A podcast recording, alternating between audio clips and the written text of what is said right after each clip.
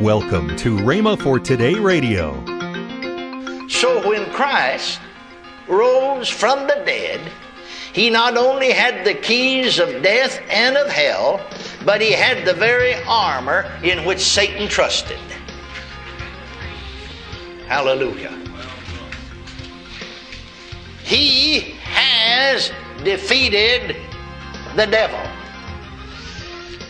And he stands before the three worlds heaven, earth, and hell as the undisputed victor over man's ancient destroyer.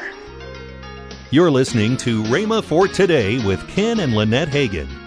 Today we continue the series, The Name of Jesus by Kenneth E. Hagin. Right now, here's Kenneth E. Hagin's message.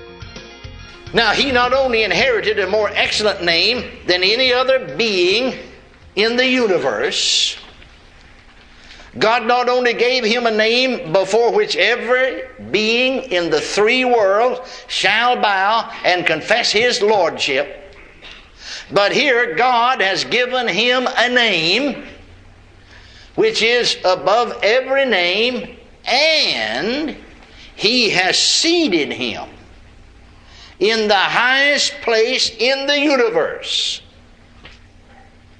at his own right hand and made him head over all things. Now, for what purpose? For what purpose? God made this investment for the benefit of the church. And notice he said, head over all things to the church, or for the benefit of the church. He made him, or he made this investment for us. God did. He has made this deposit on which the church has a right to draw for her every need. He has given to him the name that has within it the fullness of the Godhead, the wealth of the eternities, and the love of the heart of the Father God, and that name is given to us. Hallelujah. We have the right to use that name against our enemies. We have the right to use that name in our petitions and our prayers. We have a right to use that name in our praises and in our worship. That name has been given unto us, belongs to us. But you know, that's only the beginning of the wonders and the value of the greatness of that name. Colossians, the second chapter, the 15th verse we get a deeper view of his conquest. Remember that his name was conferred upon him because of his conquest. And we get a deeper view of his conquest of the satanic forces just before he arose from the dead.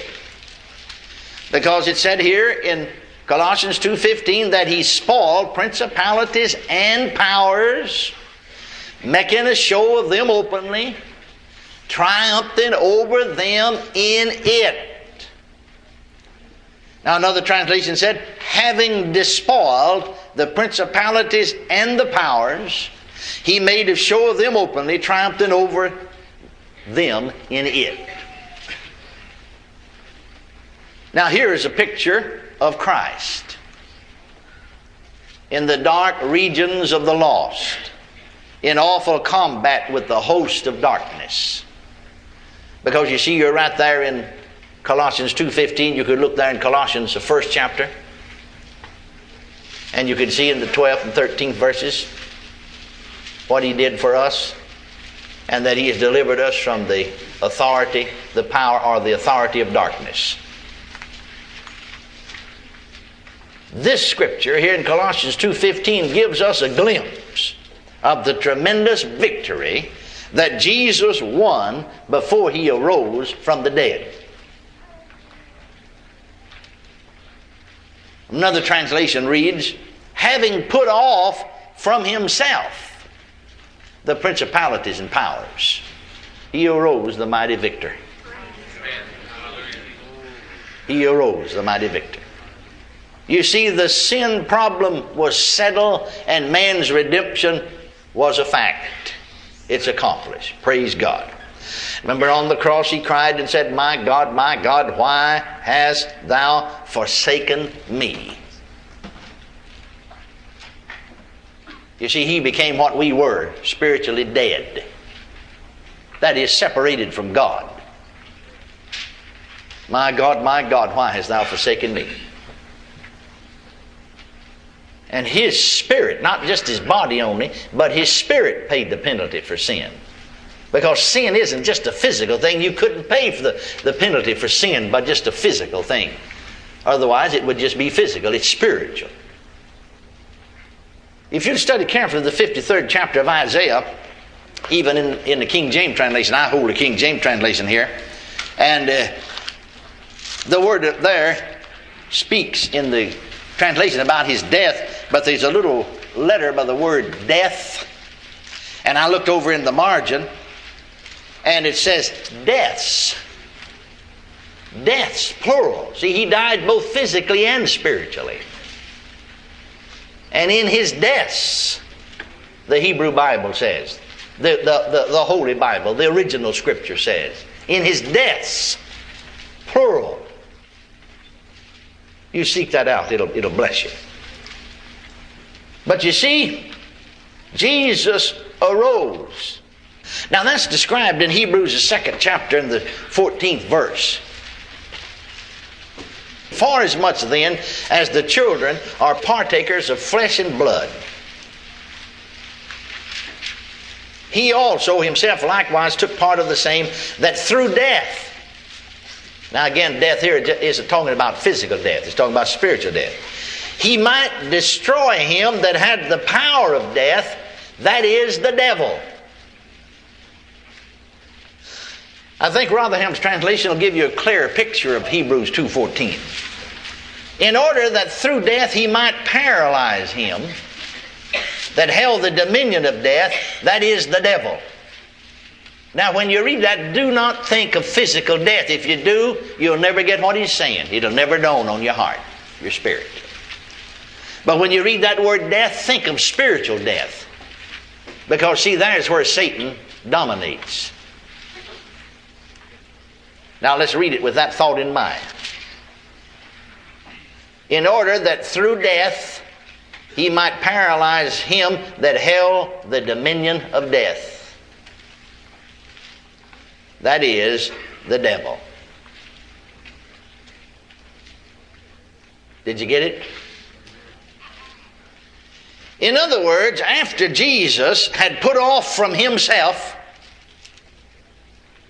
and another translation reads there back in Colossians 2.15 where it said that he uh, put to naught, one translation said he spoiled, one translation said he put to naught, another translation he said he stripped himself off these principalities and powers. So he put off from himself the awful burden of guilt and sin and sickness that he carried.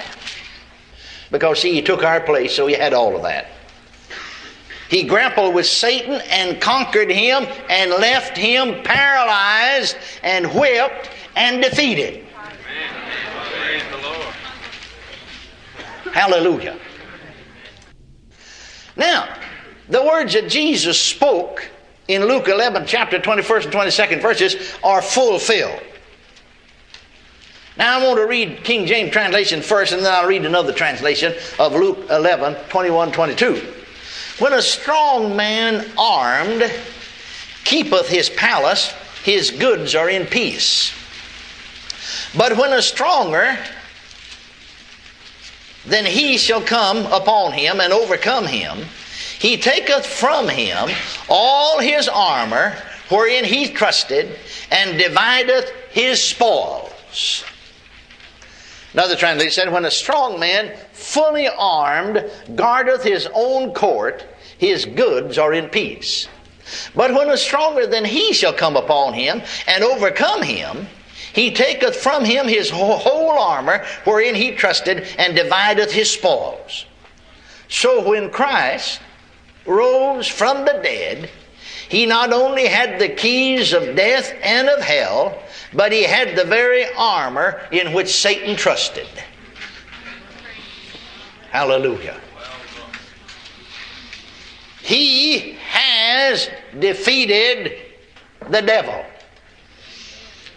And he stands before the three worlds heaven, earth, and hell as the undisputed victor over man's ancient destroyer, Satan. Hallelujah. Now, is it any wonder? Get the picture now. Is it any wonder that fresh from such tremendous victories, that he should say to the disciples, all power, and that Greek word means authority, all authority has been given unto me in heaven and in earth. He stands as the master and as the ruler of the universe.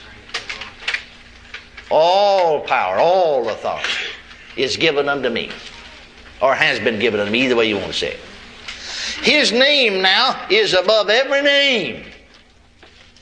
And at his name, we can understand how every knee shall bow, and all of this authority and power that Jesus gained by his mighty conquest is in that name, and he's given that name to us.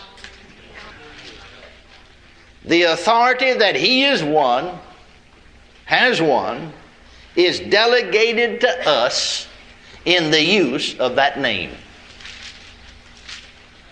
Because he said, Go ye therefore. All authority is given unto me in heaven and in earth. Go ye therefore. Go ye therefore. He delegated that authority to us. And in my name, go ye therefore to all the world, preach the gospel to every creature. He that believeth and is baptized shall be saved, he that believeth not shall be damned, and these signs shall follow them that believe. In my name. In my name. In my name. Demons will have to obey you. They'll cast out demons. They'll speak with new tongues. They'll take up serpents. If you drink any deadly thing, it won't hurt them. They'll lay hands on the sick and shall recover. In my name. In my name, they'll do it. You're listening to Rhema for Today with Ken and Lynette Hagin. This month's special offer is the Health Food Devotional for the discounted price of $12.75. Get this dynamic resource to start your new year off right. Call 1 888 Faith 99. Don't delay. Call 1 888 Faith 99. That's 1 888 Faith 99. Or if you prefer, write Kenneth Hagin Ministries. Our address is P.O. Box 50126, Tulsa, Oklahoma 74150. Don't forget for faster service, order online at rhema.org. That's R H E M A dot O R G. Now, let's join Ken and Lynette Hagin. You know, in January, We're going to be in Florida. in Florida. hey, why don't y'all come on down? That's Uh, right. we're going to be in, in Naples, Florida, Living Word Family Church. Uh, uh, Pastors Paul and Maria Foslin. That's And- January the 27th through the 30th. Yes. Yes. That'll be that'll be a Sunday night through a Wednesday night. Mm-hmm. And uh, hey, come on down, and be with us. It, it, it should be nice down there that time of the That's year. right. And I'm looking Sun forward. should be shining. Sun should be shining. All right. And no snow, that's for sure. no snow. No snow. No snow. Tomorrow on Rhema for Today, we continue with the teaching by Kenneth E. Hagin, The Name of Jesus. Thanks for listening to Rhema for Today with Ken and Lynette Hagin.